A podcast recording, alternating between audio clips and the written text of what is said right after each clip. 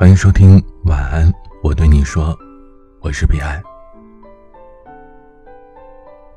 下午的时候，高中同学张潇潇发了一条朋友圈，上面写道：“李先生再见，再也不见。”我们这帮老同学都在下面安慰他。在我印象当中，张潇潇是一个对待爱情很认真的女孩子。小心翼翼的唯恐幸福从手中溜走。很难想象，这段时间，他要怎么熬过去？还记得那年夏天，一个消息引爆了我们的朋友圈：张潇潇有男朋友了。毕竟当初张潇潇是我们班乃至年级公认的美女。朋友圈当中，她男朋友的外在形象高大帅气。两个人站在一起很是般配。我不喜欢女孩子化妆，我喜欢看你的素颜。这是张潇潇男朋友曾经对潇潇说的话。但这个人现在和一个据说很会化妆的女人走了，可想而知，这对潇潇的打击有多大。可能对于一些男人来说，爱情只是一个插曲，可对于一些女人来说，爱情就是自己的一生。很难想象，光阴荏苒，阳光透过树叶照在生活的某个角落，恍惚之间勾起的回忆，会不会再一次让他的心隐隐作痛？并非每个人都很洒脱，我们只不过是看淡了。那些你曾经以为一辈子都不可能忘掉的事情，随着时间的流逝，竟然真的变淡了，变得似乎未曾经历过一般。我们未曾想过再找一个对象，因为我们工作很忙，我们还有各种各样的事情要办。因为，我们不是为了找对象而找对象。我们相信，终有一个人。会和自己厮守一生。无数的小说情节都在叙述着同一个风花雪月的故事，但能让它真正实现的人，少之又少。柏拉图式恋爱，或许只存在于学生时代的恋情、小说、电影里面的情节。现代人的爱情更多的是讲究势均力敌。说白了，咱俩家境相仿。我有你没有，你有我没有的，那就接触一下，有好感就逐渐的交往下去，或者享受着一日情所带来的那种新鲜感。如果你拥有优越的物质条件，好像就拥有了培养爱情更深厚的土壤，更强大的吸引力。现如今，有的人是宁愿坐在宝马车里哭，也不愿意坐在自行车后笑。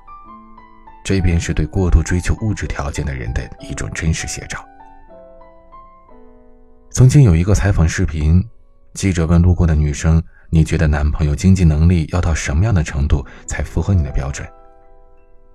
有的女生回答：“一个月赚两万。”有的回答：“要五百万存款。”只有一个女生回答说：“五千就够了。”接着，她又补充了一句：“因为我觉得他肯定没我有钱。”那种父辈一个用草编织的戒指就可以成就一段姻缘的时代是已经一去不复返了，而属于拼背景、拼资产的时代已经悄然到来。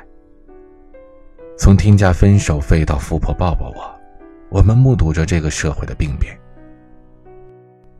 当贫穷从窗户溜进来，爱情便从指缝间溜走。可是。我不相信只有那些非富即贵的人才拥有爱情。或许我给不了你巴厘岛上的爱情，但我可以和你去崇明岛穷游。或许我给不了你九百九十九朵玫瑰，但我可以送你一朵经过精心挑选的玫瑰。或许我没有房没有车，但是我有愿意为了你改变一切的决心和毅力。可能，对于很多人来讲。这才是一份走心的爱情吧。情人总是分分合合，可是我们却越爱越深。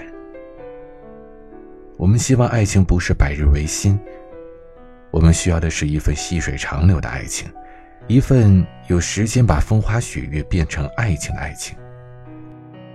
我的一个朋友阿浩，为了经常能见到他女朋友，毕业之后就跑去他女朋友读博的大城市做了推销员。一晃几年过去了，他已经是某个五百强的地区经理，买了房和车，他们也成为了朋友当中口口相传的模范父亲。有一次，我在朋友的生日聚会上见到了阿浩，很好奇他当初做出的决定。他只是告诉我，因为他很想和女友待在一起，但是又怕自己配不上她，所以只好拼命的努力。没有人知道，去了一个陌生的环境，未来会是怎样。而阿浩，正是凭借着对爱情的信仰，一路走到了今天。不是时代远离的爱情。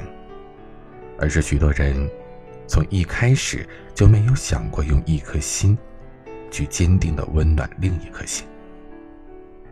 不是爱情不再永恒，而是浮躁和易变的心灵一次次的与真爱失之交臂。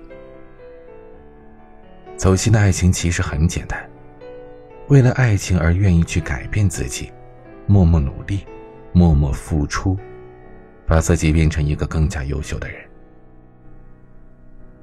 在爱情的沉浸里，生活的苦涩终究会化为茶杯里的淡淡清香。黑夜里，那或有或无的点点星光，汇成璀璨的路标，指明了前行的道路，给予人们心灵的支撑。从来没有谁一开始就是强者，但是爱情就似乎有着一种神奇的力量。为了争取和爱的人在一起，纵使是赴汤蹈火，也在所不辞。这样的爱情，才是走心的。你是否经历过走进爱情呢？欢迎留言告诉我你的故事。今天的晚安曲。李荣浩的《不将就》。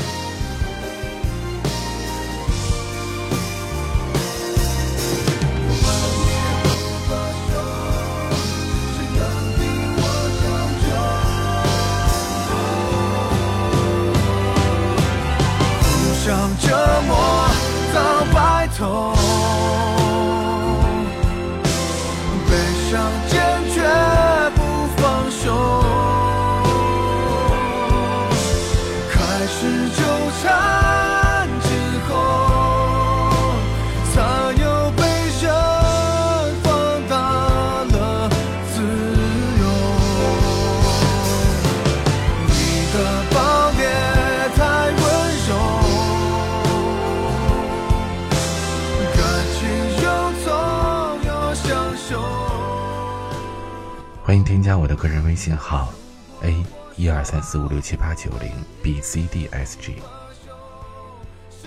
我是彼岸，晚安。不过将就。